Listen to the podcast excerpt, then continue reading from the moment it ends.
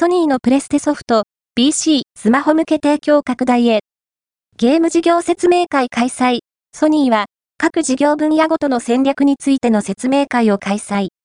ゲーム分野においては、PS5 が、本体だけでなく、PS、VR2 なども含めて好調であることや、新しい IP へ積極的に投資していくこと、PC やモバイル向けのゲームタイトル提供を拡大させていくことを説明した。